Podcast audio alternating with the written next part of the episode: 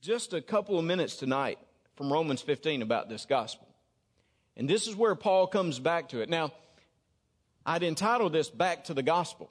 Somebody saw this this week and they said, Did he ever leave the gospel? And I said, You know, you have a point. Paul never left the gospel in the book of Romans. I mean, it's all about the good news of Jesus Christ. In the very beginning, though, he talks about how the gospel had not only gripped him, but the gospel had gripped the Romans. The gospel had been, well, had been responsible for transforming lives. That's what he had opened this letter about. And then he, he fleshed out the gospel for us. I mean, he is very systematic in the way he lays out his letter. Paul was very, he, he was using a method, no doubt, to present the good news of Christ and also to talk about how it influences our lives, how we live it out in practice, how we offer ourselves as living sacrifices. But now he comes to begin to draw this letter to an end and listen to what he says to this church, to those who are there in Rome. He says, Now I myself am confident concerning you, my brethren, that you also are full of goodness filled with all knowledge, able also to admonish one another.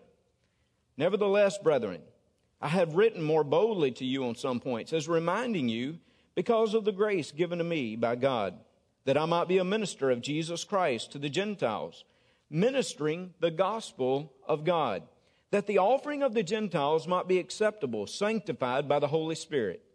Therefore, I have reason to glory in Christ Jesus in the things which pertain to God for I will not dare to speak of any of those things which Christ has not accomplished through me in word and deed to make the Gentiles obedient, in mighty signs and wonders by the power of the Spirit of God, so that from Jerusalem and round about to Illyricum I have fully preached the gospel of Christ. And so I have made it my aim to preach the gospel, not where Christ was named, lest I should build on another man's foundation, but as it is written, to whom he was not announced, they shall see. And those who have not heard shall understand. What Paul says basically to these people is, I want you to grow. He says in those first few verses I read, verses 14 through 16, he says basically, I want you to continue to grow. Notice he says, You are full of goodness. Now that may surprise some of us when we think about it. I mean, that the church, that we as people could be full, full of goodness. But if you look at what Paul has said in the book of Romans, we recognize that it's not our own self sufficiency. It's not our own good works that he's talking about. The reason we can experience goodness in our lives is because Jesus Christ, his righteousness, has been imputed to us. That's what Paul said in the book of Romans. In other words, the goodness of Christ Jesus now has been imputed to who we are. When we stand before God, it is through the blood and the work of Christ Jesus. He says, I understand that you have put on this goodness. I know that you have knowledge. I know that you can admonish one another. He says, I know those things. But notice in verse 15, he says, But I have written to you more boldly on some points, reminding you. Verse 16, he said, That I might be a minister of Jesus Christ to the Gentiles, ministering the gospel of God he says, so that the Gentiles might be acceptable, sanctified by the Holy Spirit. He said, one of the reasons that I wrote to you is that you could continue to grow, that you could continue to experience sanctification in your life. I'm constantly reminded that the church is a living organism. The church is not just a building. The church is not just a static being. The church is a living organism because Christ Jesus has brought life to us. And if we are living, that means we should be growing, right? If we are a church that's encountered the life of Christ, then that means each day we should be growing in Him. And I think that's what Paul says. Paul says, I want you to grow. I want you to come to maturity in Him. And this is what Paul says. Paul says, I want you to grow so much that I'm going to be there for you. That's what I've done through this letter, basically, is what he said. Is I have partnered with you so that you could grow in your faith.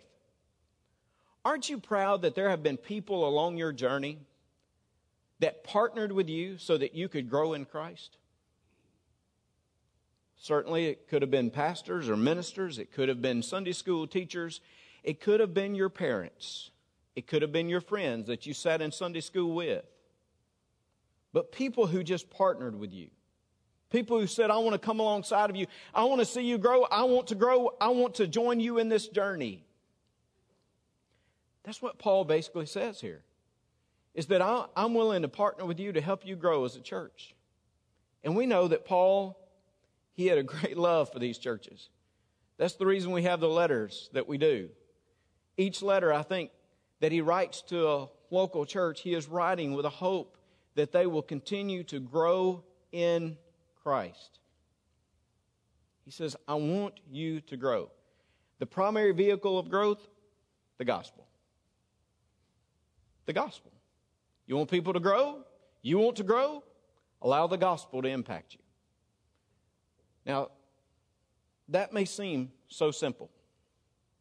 I mean, when you think about it, I mean, the gospel, basically, in a nutshell, the life and work of Jesus Christ, his coming to earth, his living a perfect life, his dying a perfect substitutionary death, his power demonstrated through the resurrection. I mean, just in a nutshell, the gospel, the good news of God in Jesus Christ.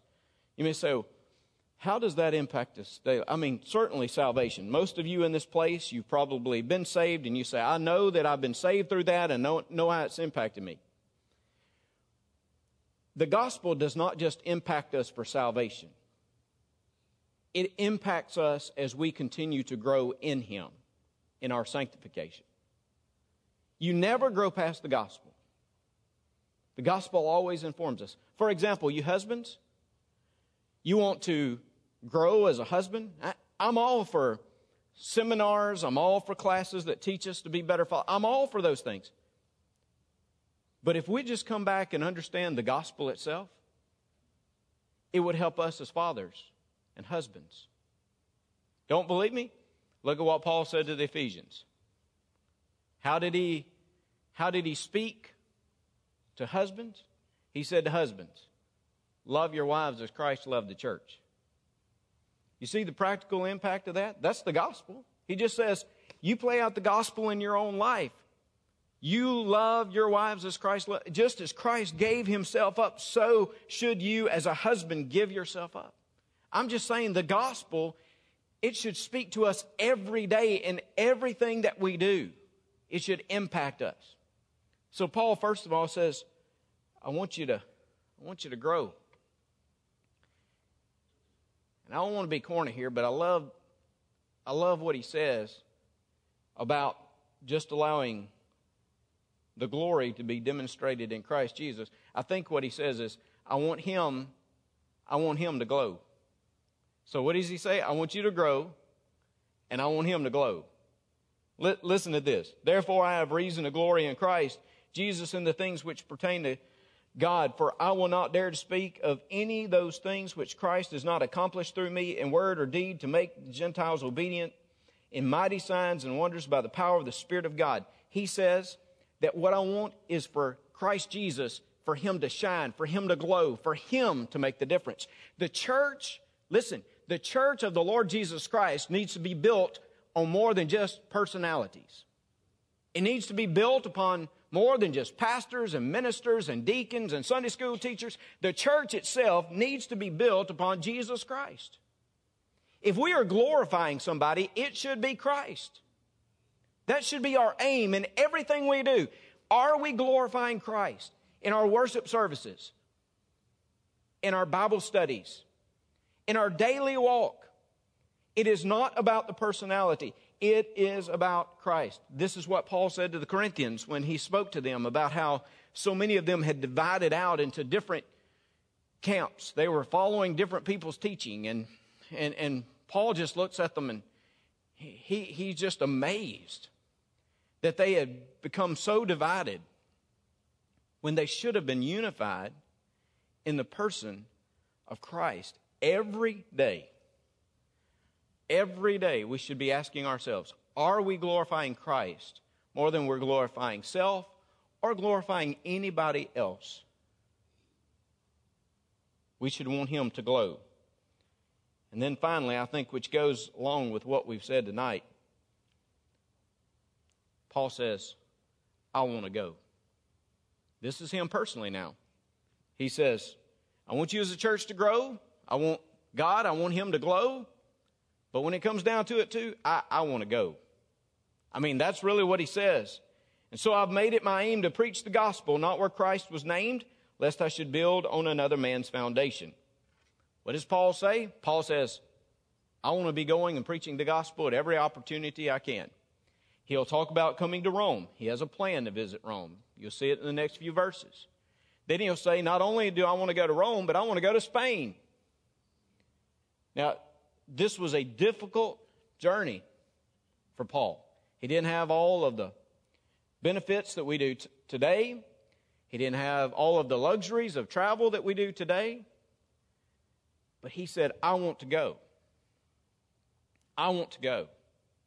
And I want to name the name of Christ, especially in those areas that have not been reached with the good news of Jesus. As I said this afternoon, we had our meeting and overwhelmed to think of the lostness that is in our world. Lostness. In the one area that we partner in, in South Asia, I think this afternoon they gave us the statistics that roughly 250,000 people die daily. 250,000. If we believe what we say, and I think we have to really confront ourselves to really see if we believe what we say, then many of them, many of them are spending an eternity in hell itself because they've not even heard the gospel of Christ.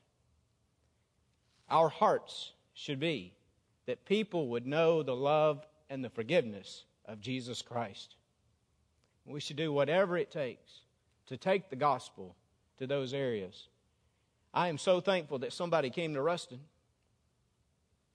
I'm so thankful for those early believers who came to North Mississippi and preached the gospel, for those missionaries, so that today I can know hope and forgiveness. I can know life.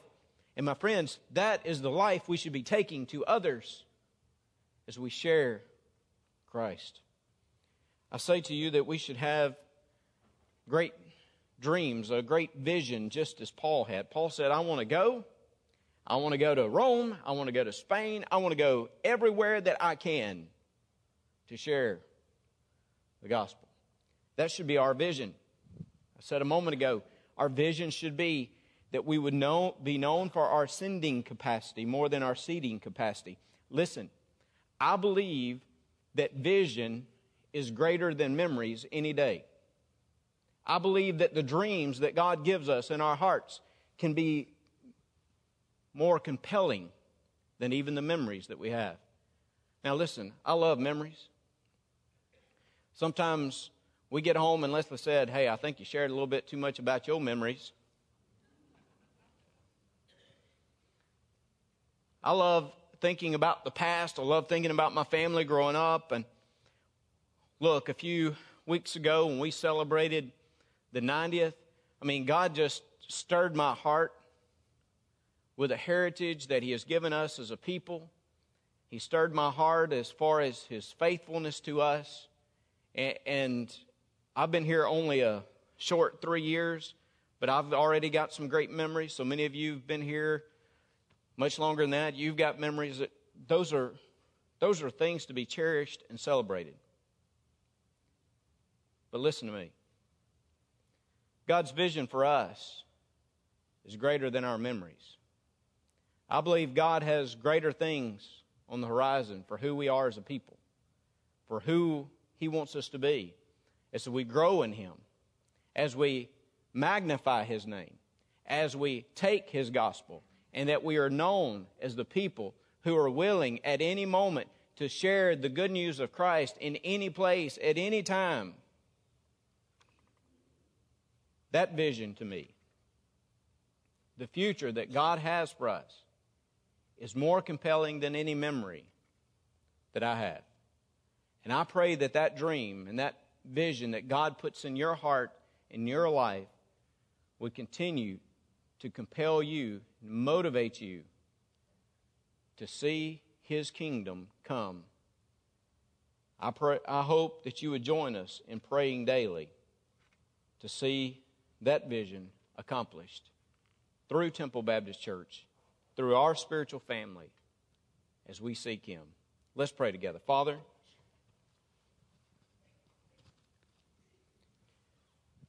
thank you for just this significant moment that you've given us. To reflect, yes, on what you have done. But Lord, also to be challenged of what you will continue to do.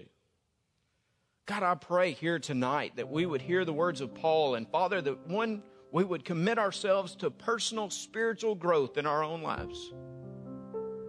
Allow your Spirit to continue to work upon us until we are fully conformed to the image of your Son. We pray it tonight.